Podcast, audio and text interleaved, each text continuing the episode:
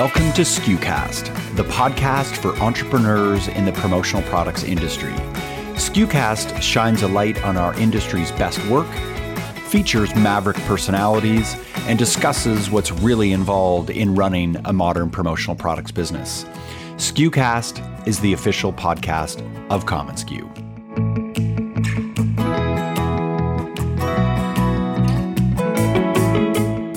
Hello and welcome to SKUcast. This is Mark Graham, and we are back with another edition of our Supplier CMO series. In this series, we interview prominent marketing professionals on the supplier side to uncover what it takes to market effectively within the promotional products industry. Supplier marketing professionals often play a less visible role compared to their sales colleagues. This is not entirely surprising given sales is very much on the front lines of our business. This series is designed to uncover the personalities of our supplier marketers and to better understand the role that marketing plays in bringing promotional products to market. On today's episode, I am very excited to welcome Julie Fritsch. VP Marketing at Starline to the program. I've known Julie for several years and first met her when she was in the marketing department at Jetline. And then she moved from there to Prime after the Prime acquisition. And then since then moved over to Starline, where she now heads up their entire marketing team. Julie is an artist she claims that artists make the best marketers, and I wanted to talk to her about this and many other subjects in this wide ranging conversation. So, with that, I'd like to welcome Julie Fritsch to the program. And Julie, it is wonderful to have you on the program here today. Welcome. Thank you, Mark. Good to be here. Yeah. All right. So let's jump into your path to the VP marketing role at Starline. Can you tell me a little bit about your journey that took you from where you started in the industry to where you are right now at Starline? Yep, absolutely. So I started in the industry with a company called Jetline, and I was with Jetline in Mount Vernon, New York for about eight years. I started in the proofs department. Man, if you want to really know the nitty gritty about a company, start in the proofs department, right? Because you learn just about everything from how to deal with customers to what imprints are good and what imprints stink and how to fix them. And then I slowly worked my way up through marketing at Jetline, great crew there. And then um, about two years ago, Jetline was acquired by Prime, spent a little time there, and then the opportunity at Starline popped up. And that was a opportunity I jumped at because I've known of Starline for quite a while and just the quality of product was is really spectacular, but also just our dedication to the technology side of things, right? Not only the emphasis put on technology in terms of driving the company, but in terms of the talent that we have on staff. So that was really intriguing to me in their work with promo standards, which I think is great strength of the industry. So that I, I, I came over here to Starline and I've been here for about a year and a half now. So, what was that like moving from Prime before you started at Starline, where you were in a marketing role and obviously a senior marketing role, but you weren't in a CMO role within that large company? What was it like going from a large company in a senior ish marketing role to a smaller supplier. And when I say smaller supplier, Starline is still a significant size supplier, but just a little bit smaller than Prime, to that that to Starline where you were moving into that executive CMO role. Was there some culture shock there in terms of you you you moving into that role, or did you slide right in there gracefully? I would like to think that I just kind of slid in gracefully. I'm not sure. I'm not sure if everyone agrees with that. But yeah, I mean, look, uh, Starline is about the size that Jetline um, was before they were acquired, and so that brief time over at Prime, um, it, you know, the, a company of that size is kind of a different animal. Um, it, and it has to be at that size, right? There's a lot more people involved. Um, it's it's I guess it's just I guess it's just a little bit different, and um, because there's so many more people, you have the you know it's it's got its pros and its cons, right? You you probably have the ability to tackle larger projects um, because you have so many people. On the other hand, with a smaller supplier, you still have that nimbleness, right? You have that ability to change on a dime to adjust to um, your distributor needs and and the changing needs of the company. Um, so it's it. I think it was a natural progression for me because I had just come from a company that size that Starline was. Right. Right. Yeah, no, I think that's really interesting. Um, so at Starline right now, can you tell me about the makeup of your marketing team and what each person does? Yes. So I have an awesome team. So there's four of us, including myself. They're made up of US and, and we have um, one of our members is in Canada. So we have two full time artists. One artist is mainly focused on image work, taking photography, processing it, putting it out. The other person is focused on marketing materials, right? And that's uh, a full time, five days a week, eight hours a day for both of them, right? Where I come from, imaging is, I think, our strongest marketing resource. It is the most widely repurposed. It is the greatest scene. If we said nothing else, if I did nothing else all day long, I would want to make sure that those images were solid, right? So those two artists are really a great resource. Another girl here in New Jersey, we're actually in New Jersey. Starline's based in New York, but the marketing team in the US is actually in New Jersey. Close to the city, really easy to find talent this other girl in New Jersey, she's our data queen, right? She has everything everything you see on Starline from the distributor tools like you know ESP, Sage, commonsku, you know Distributor Central. She's got all that stuff comes from Christine. She's managing um, our website. She's just generally making sure that everything is correct, and that has been a strong focus of mine since I started. Is making sure everything across all platforms is consistent and correct. Because look, I mean, I understand that distributor experience, right? Uh, especially from my time going working my way up from my I guess the beginning of my career, you hear about it. You know, I understand how great of a disruptor that is when a distributor finds incorrect information, goes to the end user with it, and then you know that reflects poorly on them. So that is a huge, um, I guess, uh, priority to me is to make sure that all that information is correct. So Christine, um, our girl here in New Jersey, she's awesome. Um, she takes care of all that, and then we have a freelance photographer too. Uh, and all these guys, they all have an art background, which is nice, right? I think I think artists make the best marketers. All of us went to art school, and I I think it's that art school experience that makes you think that way, right? Because it's there's no other time that you have to market well than when you stand up in front of all of your peers or you watch. Uh, we to, uh, I went to the Rhode Island School of Design, and we had eight-hour critiques. Right, you'd stand up in front of like these really brilliant people, and you'd have to defend your work. Right, there's no greater marketing task than that, right? To defend what you've done, or quite frankly, I, it wasn't even my stuff. I think, which was the most interesting. It was a kid who like went out and partied all night and had, you know, spent 10 minutes on his assignment and then had to defend it. Because marketing is all about storytelling, right? You hear a really good story come out of somebody that needs to suddenly defend their work. Right, right. Even, even though they were out all night, you know, partying and worked on it for 10 minutes, but maybe that shows their true genius that they're able to able to do that. I think that's really interesting, you know, this idea that some of the best marketers started off as artists. And and I don't know that I would necessarily disagree with that, but I as do you know John Norris quite well. And I know I've had some Uh, interesting conversations with John, given that he comes from a, a, a very data focused engineering background. How does your background as an artist coming into marketing prepare you for interactions with a highly rational, data focused senior executive like John Norris? working with John is like for being someone who passionate about marketing is, is like a kid in a candy store, right? Like John and his team are just John built the ERP and the the CRM here at Starline. So coming in knowing that it's like first of all, I was just blown away by what was already available to me, right? The reports, the uh, the way the system functions and flows, and it's so tailored to the way our industry works, and it's just it's a, it's an awesome thing, right? To just just right off the bat, and then my experience right away was I'd, I'd, look at the development team and I'd, I'd want something. Well, I think it was like, I think my first thing I ever asked for when I got here was chat on the website. Cause I, right, like there are just times when you don't even want to pick up the phone, right? Like maybe it's just a millennial thing, but you just need a really quick answer. You need like 10 seconds of someone's time. And I think the chat feature on a website is a really good way to accomplish that. So I, I looked at my designer, I looked at John's team, and I said, I just want chat.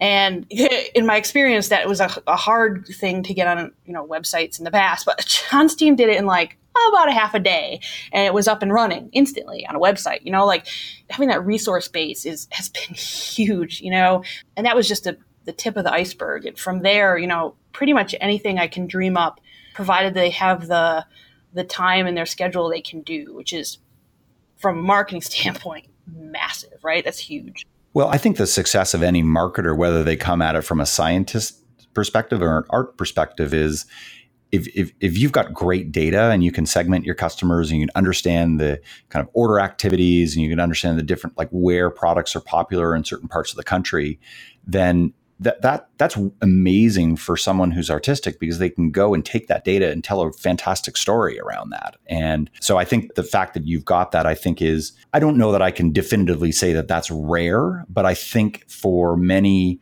suppliers that are at Starline's uh, size in the market probably don't have access to that data because they may not have robust enough ERPs or CRMs. They may be working with things that are maybe less sophisticated. So I imagine that's pretty cool for you. Switching gears here, I want to understand how you and your colleagues determine your marketing budget and what channels to invest in every year basically i mean obviously it's a, it's a certain portion of you know our sales every year right it's a it's kind of a fixed spend in terms of how much but i you know i think it's based on a what have we done what's worked what isn't working. I think you know marketing's like that right? You you craft a campaign using the best of your knowledge and the best of your resources that you have available and then you you launch it and you wait and you watch right?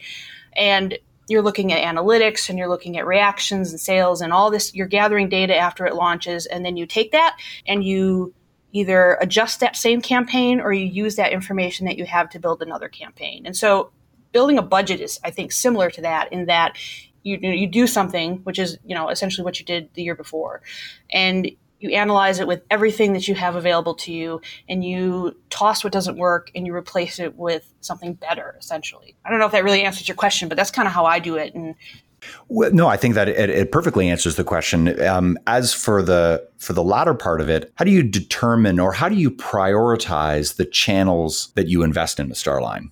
So, uh, you know, it's it's hard for from for this industry. Obviously, you know, I, I, it's talked about fairly often, right? Like the suppliers aren't interacting with the end users, and so we're not necessarily affecting the sale at the moment that we're marketing. And and the RO, you know, the ROI is hard to determine because you know, the analytics don't necessarily speak to that end sale. Okay, so that's part of it. Um, and not everything provides provides ROI. Look, a ton of my budget goes to catalogs every year, and that provides practically no ROI at all.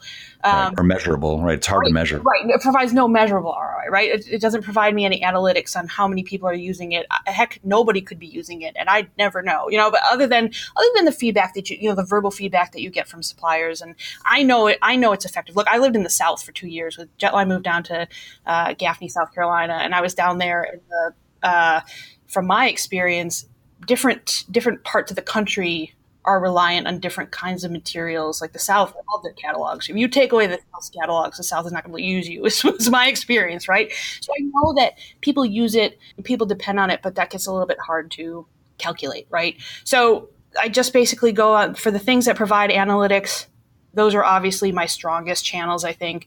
For the things that don't, you just kind of have to go by the feedback that you get in terms of whether you keep that around. And obviously, from the conversations happening right now in the industry, the catalog is not ready to go away, right? And so you just kind of mix up your channels because everyone has their their favorite, right? Some people are catalog people, some people are all digital. So what what I think is interesting about the, the comment you made about the catalog is I wonder whether we're reaching this point of equilibrium as it relates to no catalog versus catalog within the industry. And the reason I say that is that if you're a, a larger supplier like Starline is, and you're a supplier that has been in the industry for some time, so you've got a broad distribution of distributors that work with you, and you've got a a varied product line, right? Like you're not a one trick pony. You're, in bags and you're in you know all different ca- categories that i'm not sure whether the catalog will ever really go away entirely for your class of distributor. I think if you're a younger, brand new, niche oriented uh, supplier that comes in with you know one particular product line, and you're a digital native and you're young and you're going after a certain slice of the industry, I think you'd be crazy to print a catalog. You don't have those traditional distributors in the first place that care about you in the first place, so you're likely not going to be targeting them with as much success. So I think that eh, whether that's a blessing or a curse for Starline, I just don't know whether we're ever going to get to a point, and it could be even 10 years we're having this conversation where you're still cranking out the catalog. You may not be cranking it out at a at a, a, you know huge numbers, but I think you still will be investing money in it, and that's just I think the virtue of your size and your product line and just how you have grown up in this industry. So that's my hot take on that. Yeah, I tend to agree with you. You know, I, I don't think it's going away anytime soon. And you're right. I think it depends on what kind of a supplier you are and, and who your audience is. And, you know, with Starline, it's a it's certainly a mix. And we have a we have an interesting product line. I mean, we're we're everything from like hard hats to um, yeah. drinkware, just kind of everything in between. All right. So we've talked about the channels that you invest in. Can you give me some specifics in terms of one or two channels that are absolutely amazing for you, like taken to the bank? And then how about the channels that are on the bottom part of that list? Like the ones you still invest in, but you're like, ah, oh, you know, they're just they're just not as successful as as maybe they once were, or they're not nearly as successful as the ones that are at the top. Yeah. So, you know, obviously the ones that I, I think are successful are um, obviously digital more than print, right? That's yep. that, uh, and and I say that because I think I think I think people lean more toward even whether they want to admit it or not, lean more towards digital. They might like to have the catalog on their desk, but how often do they look at it versus going online, right? So I plus digital is giving us those analytics that I like, and I know it, there's a good amount of the industry sitting on digital, right? Because I can. Yep. You know, assuming the, assuming everyone's not lying to us, there's an awful lot of people sitting on digital, right? Yep. So yep. I, I tend to sway more digital. Um, things that provide analytics and um, quite frankly the closer to the sale that you get um, is obviously a better investment in my opinion so things like um, virtuals when you have somebody on the line who wants a specific product for a specific logo um, paying for placement on places like esp and sage and um, tools that offer that kind of um, that kind that kind of advertising. So they're really clear. You've got a you've got a distributor looking for a specific category in which you sell product, um, versus like a print ad where um, you're gonna. I, I, might pique your interest and you may save that ad, but I'm probably not getting you right when you have a distributor in mind for that product. So. Um, things that the other the other side of the coin is just the closer to the sale, but also um, platforms that allow me to provide you content that you can repurpose. So I'm a big I'm a big believer in social for that reason, right? Um, you've got a direct connection to your and the distributors, assumingly, have a direct connection to their end users through this channel. And if I'm providing content that people can repurpose, I'm essentially acting as your marketing team. Yep. In fact, I look I look at distributors as my as an extension of my marketing yep. team. Right? We're, we're, all we all have the same goal. We're all trying to get that end sale. So if I can provide you content that you can repurpose, um, I'm all about that. Plus, I, I know how many people are interacting with me. I know what posts are successful and what what posts aren't. And quite frankly, I watch my competitors pretty closely on that platform too. Um, so I, I think social does really well for us fair to say that things that are measurable, things that are digital, things that are social and shareable are are most successful for you in the in the items that are not digital, like the print ads. Would you put trade shows in that category as well? Like trade shows, not necessarily digital or social, but it seems like they're evaluated in their own league. yeah. Trade shows are sort of the understood necessary evil, right? right? Like you need to do them, but they're very difficult to measure. Right. So yeah, they're kind of the the in between, kind of sort of hard to get definitive feedback on. Right. I, I think that one of the problems that you as suppliers face is that you've got a lot of people that represent different channels that come at you for budget. Is there a, a sense? I mean, I'm getting the impression that you'll you'll talk about things like a print ad, okay, that is not super measurable or is not measurable at all. It's more anecdotal as to whether people like come up to you and say, "Hey, I saw your ad in such and such a magazine great design. But for the most part, you just, you really don't know what comes about from it. But at the same time, you still invest in them. Is, is there a, as a supplier marketer, is there almost like a sense of obligation to invest in some of these channels for supporting the industry, or are, is it not as charitable as that? No, it's not as charitable as that. I have no problem saying no to that stuff. Look, I mean, yeah, I, yes, you do, but I think it's not so much about supporting that kind of that kind of stuff as it is about spreading out your. Look, everyone's got their thing. Some people want to get their info from a magazine. Some people want to get it from commonsku. Some people want, you know, I, some people want to go to trade shows and, and learn about their new products there.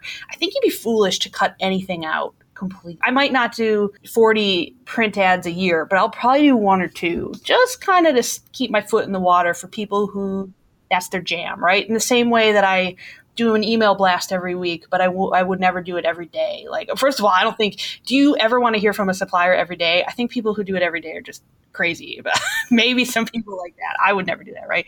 Try to keep my toe in the water on as many different channels as I can, just because I know that's somebody's cup of tea and I can reach somebody in that way. Yeah, I think what what we're learning throughout these discussions with various marketers is that approach is the function of the size of supplier you are. I mean, in speaking to someone like David Clifton at Alpha, which they're a huge supplier, they need to be absolutely everywhere because they've got every single different type of buyer.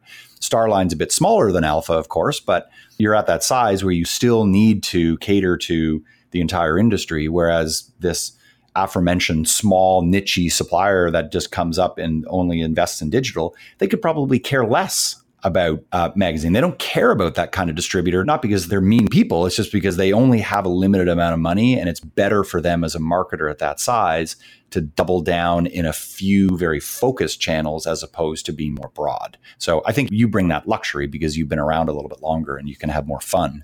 I think in um, spreading your dollars around. Yeah, when you're a smaller supplier, you have to be, you know, you're fighting the big. I always laugh. I'm like, I always say, I don't have CJ money right from hit, and I, I love CJ, but uh, look, I'm fighting some really big dogs in the industry who are selling, you know, similar products that I am, and who have a lot more budget to do it.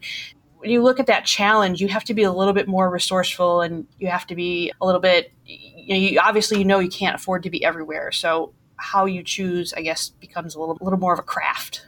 Right. I agree. And i am looking down at one of the questions I wanted to ask you, which is, you know, advice you have for a smaller supplier without a formal marketing uh, person. And I, I, think at the end of the day, like that really comes down to focus. And you've got a limited amount of dollars. You're going to go after the small, very focused demographic within the industry, knock their socks off, rinse and repeat. And then hopefully you attract more of those people the next year and then you have a little bit more marketing dollars to be able to go and expand the pie but if you you try to go and take hits approach at the very beginning, if you're a half a million dollar a year supplier in sales, you'll be knocked out in the first round. I just find it so fascinating as to how marketing evolves and, and ebbs and flows depending how large you are. I want to shift uh, gears and talk a little bit about promo standards.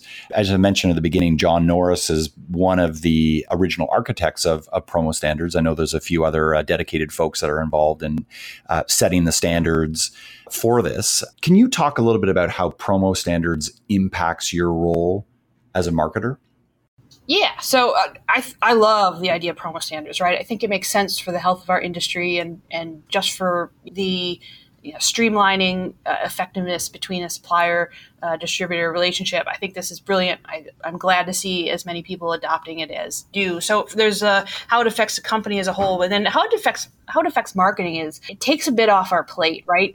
Like I said, I have Christine here, who's our data guru, and I hate when she spends, you know, like she look when you're managing 900 products, the amount of time that it takes to keep those products accurate, whether it's an imprint change or a price change or just something that legacy data has become inaccurate. Or, you know, like I always laugh when distributors are like, why don't you just keep it up to date? You're like, oh my gosh, I have a person on this, you know, a full time person on this all constantly. It's just, it's a challenge. So, promo standards, you know, Starline is um, hooked up through a number of um, distributor tools, and that takes the onus then off my team, frees up my team instead of correct, you know, constantly making corrections um, and data updates. It frees up team to do actual, you know, more proactive marketing stuff. So um, it's been super helpful. So, so, so in a perfect world, uh, when promo standards is up and running perfectly with regard to uh, uh, transmission of product information all in real time and can be uh, spit out to all the different uh, databases and distributors that you work with directly. Um, how does that impact someone like Christina's role? Like, is she repurposed into another part of the organization where she's now focused on higher value activities as opposed to wrangling data, which I'm sure has got to be like knowing John Norris, like he must absolutely hate the fact that there's all this time wasted there and it could just be a matter of having this beautiful promo standards set of data that is just feeding these different databases in real time. I've got a i've got a list about a mile long of things that proactive things that my team could be doing in lieu of some of the other stuff that we are right? So yeah christine will be repurposed. In fact other people who you know if it takes off some of the ease off customer service, they're repurposed to do more outbound work. So it's definitely it's been a positive impact. It's it's not really just about cutting overhead. It's about taking your current resources and just repurposing them to things that are moving the needle within the company, and not just you know I, I remember you know in years past where it would be someone's job just to like send out tracking and to you know answer inventory and you know just stuff that's now being automated which is great so repurpose and, and move the needle Right. I think it's a great example, and there's been a, a a lot of progress made. I know with promo standards and the different suppliers that support that, but I could imagine as a marketer, like that'll be amazing when that day comes when you don't have to worry about feeding these di- like not only these different databases, but you've got all these different larger distributors that are also looking to interact with you directly. And I just think about all the the um, the time savings. So I, I, know it's a chore to get it up and running, but from a marketing perspective, it's got to be a real gift. Huge, yeah,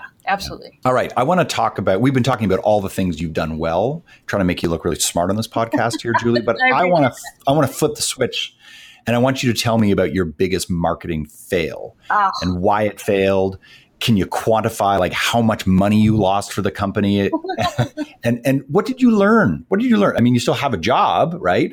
But what did you learn from that fail? Can't think of a now i'm this is probably because i probably blocked it from my mind. Yeah. I'm sure i'll i'll get lots of reminders uh you know when people hear this but um, yeah. i don't think i've had any story worthy catastrophic fails. That said i feel with little stuff all the time. Like we have a meeting every week. We have a marketing meeting every week where I, I let people know what we've been doing and I, I take a look at things like our, our, social and our e-blast and I'll be the first one to be like, well, that tanked, you know?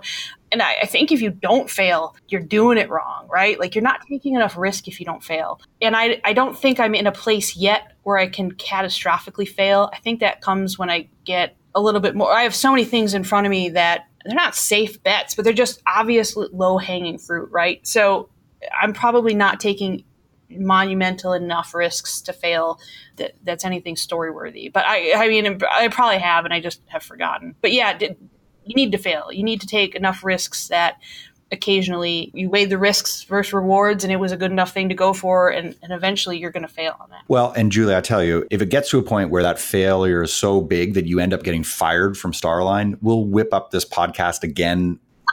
Okay, and, and, you can tell us about it. And you know it'll be really raw you know there may be some tears in the podcast but i i, I don't think that'll happen. But i but i i tend to agree with you that the the safer you are as a marketer and if you're consistently hitting home runs chances are you're not taking big enough risks and and you know chances are your returns are are just average and you're not really doing anything out, outside the box so i think that's a really good good point what is on your desk right now like physically all right so i drink a lot of mountain dew so i don't like coffee and i don't like tea and okay. uh, I picked just the worst possible alternative to all of that, and I drink like, two thing, like two bottles of Mountain Dew a day. Um, and I go, how many how many mils? How many what? How, how many ounces? Oh, oh, mils. Okay. Uh, well, like thirty-two a day. But I've been trying to switch to cans. That's my variation of cutting down, and there are about ten. Mountain Dew cans sitting on my desk, which is typical. And then I've got a stuffed quokka a quokka is a animal from Australia. It's like the cutest thing ever. So that when I, I get angry, I remember that life is still beautiful and cute. oh, is, is, is, it like a like a little teddy bear, like a plush, or is it a picture? It's a plush, yeah. Okay. And then you know, like I've got like Starline stuff all over my desk, right? Like headphones and, and mugs and, and, stuff like that. So it's it's messy. It's the whole messy desk theory, right? If a messy desk signifies, you know. Yeah, uh, no, I, I, I it signifies genius. I really, I really feel that way. But I feel that way. That's why I keep it this way. So when you talk, so I, I'm not surprised you've got Starline gear that is on your desk. Is it is it there for practical reasons? Like you are you actually using it, or is it there from a photo shoot or something that you know uh, Brian Porter has dropped on your desk to say, "Hey, what do you think about this?" and you're trying to break it or fiddle around with it or you know give some feedback. Like, is it functional or is it just there? it's a little mix of everything. It's like a uh, hey, we just had to shoot this. We're looking at the color of this. I use one of our three in ones. Uh, it's a uh, it's a can cooler, bottle cooler, and tumbler because yep. I'm, I'm, big on the can cooler, right? Obviously, my Mountain Dew thing. So um, and then but yeah most most of it's like functional. Like i'm sending this somewhere. I've just shot this. Um, we do all of our our photography in our uh, office here in new jersey. Okay great. Well I, I always love it asking that question because it gives gives me a little bit of color into the kind of person i'm speaking to right? Like is this a serial killer that i'm speaking to or? I hope i rated well yeah. on that uh, uh, you're pretty high on the serial killer list. I mean the mountain dew oof i don't know about that. So I've just got a couple of other questions for you, and I want to shift things towards branding. When you think about the Starline brand as the head marketer there, what are the three most important parts of that? It could be values, it could be you know service offerings, or it could be product. Like how, how do you answer that in terms of the the three most critical, unassailable, non-debatable parts of the Starline brand? Okay, so so number one is quality, right? Quality of product, quality of imprint. Our top claim to fame is quality.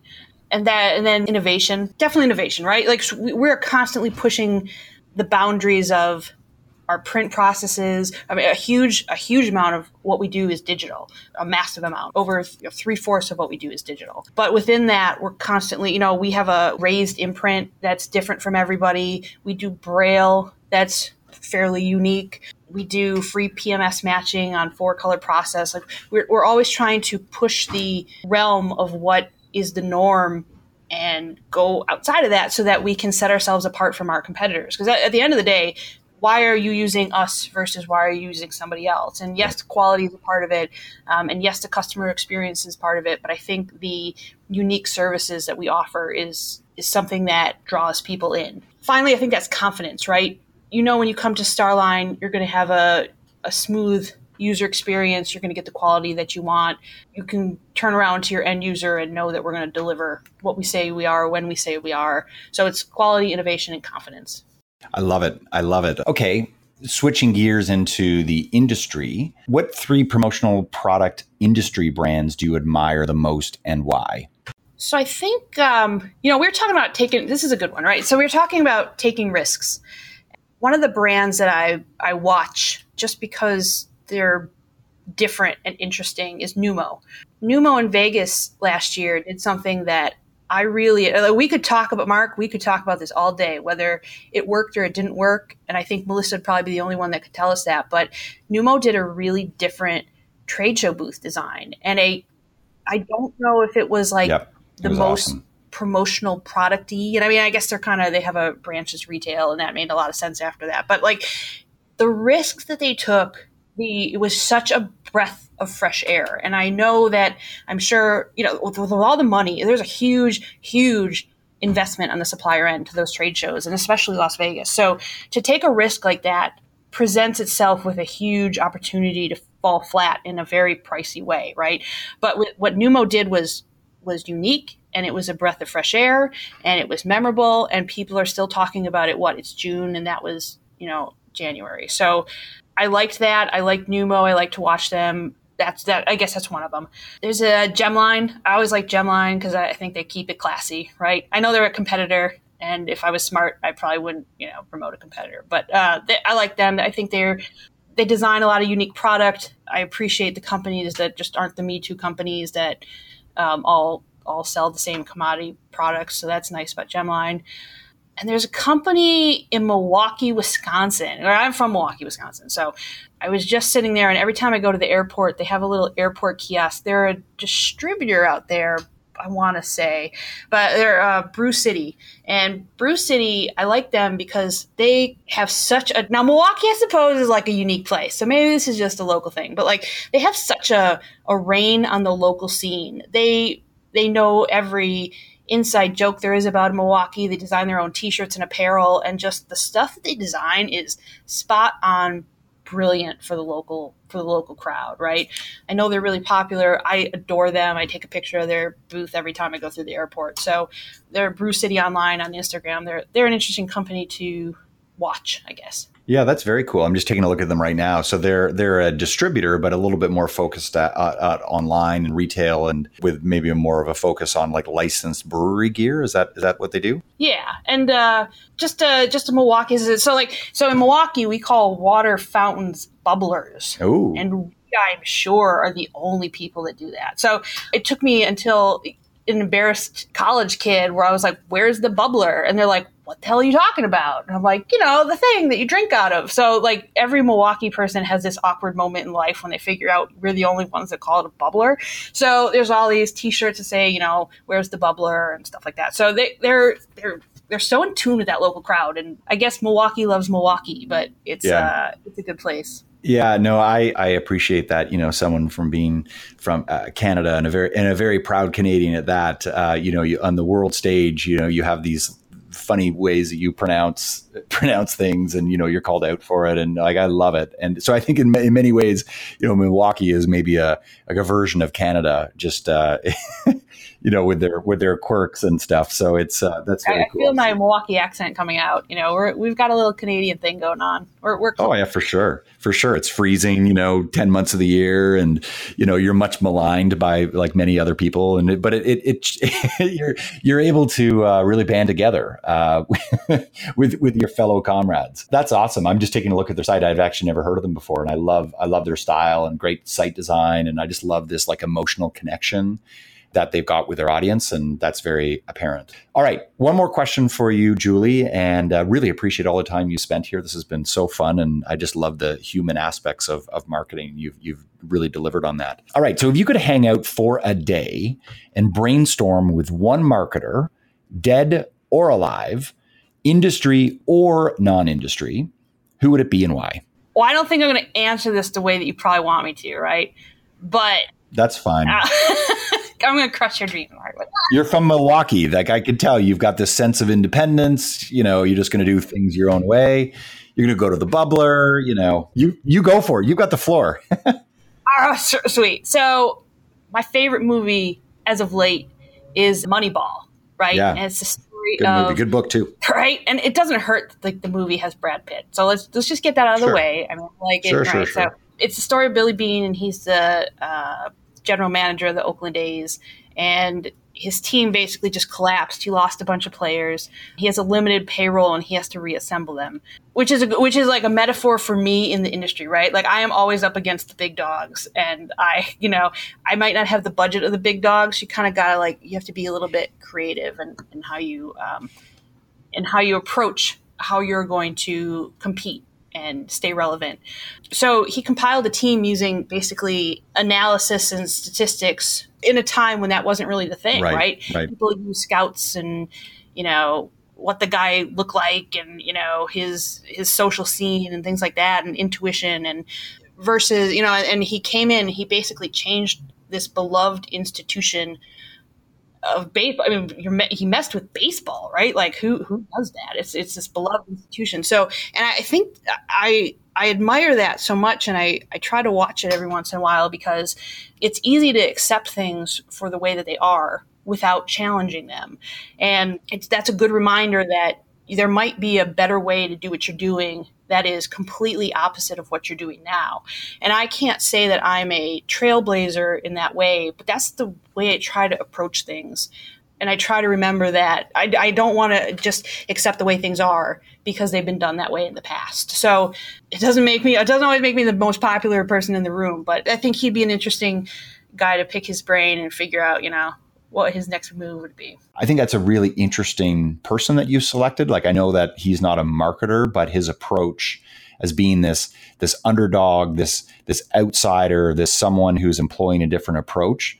Actually, I mean, I've known you for many years now, and I've actually known you at all the companies you've worked at, and I, I, think that is a very good way of describing you. It's actually a very good way of describing someone like John Norris as well, who who I've become uh, um, a big fan of over the years. And I just think like what's interesting about your approach is that you're not one of the big guys, you're not one of the small ones either, but you're in a part of the market where you've got to fight. You've probably got to fight harder to compete against the biggest people in our industry, probably harder than the smaller supplier because the smaller suppliers got the luxury of going after the, the niche, going for the edges, the margins of the industry, and they could build a nice couple million dollar business without having the worries that you have because you're quite a bit larger than that. You need to continue to grow, but you're just up against some pretty scary big competitors that can pull some tricks on you that land you in hot water. So the fact that you're comparing yourself to someone like Billy Beane, I think is very, very apt. And knowing Starline and seeing Starline over the years, even well before you started there, um, it's a company that clearly has this renegade spirit that allows it to evolve and to grow and to continue to be relevant in a time when I think that many suppliers like Starline could be in real trouble and and you clearly are one or two steps ahead of that and i think that that's certainly a testament to, to the great work you do and a testament to the great work i think of, of your entire team so that was my lengthy comment and response to your to, to your selection which i was quite excited about all right Awesome. Well, Julie, thank you so much for taking the time to hang out uh, with me today. A really enjoyable conversation. And on behalf of everyone that listens to the SKUcast, thank you so much. Thanks, Mark. Really appreciate talking to you and, and uh, giving me the time to be here.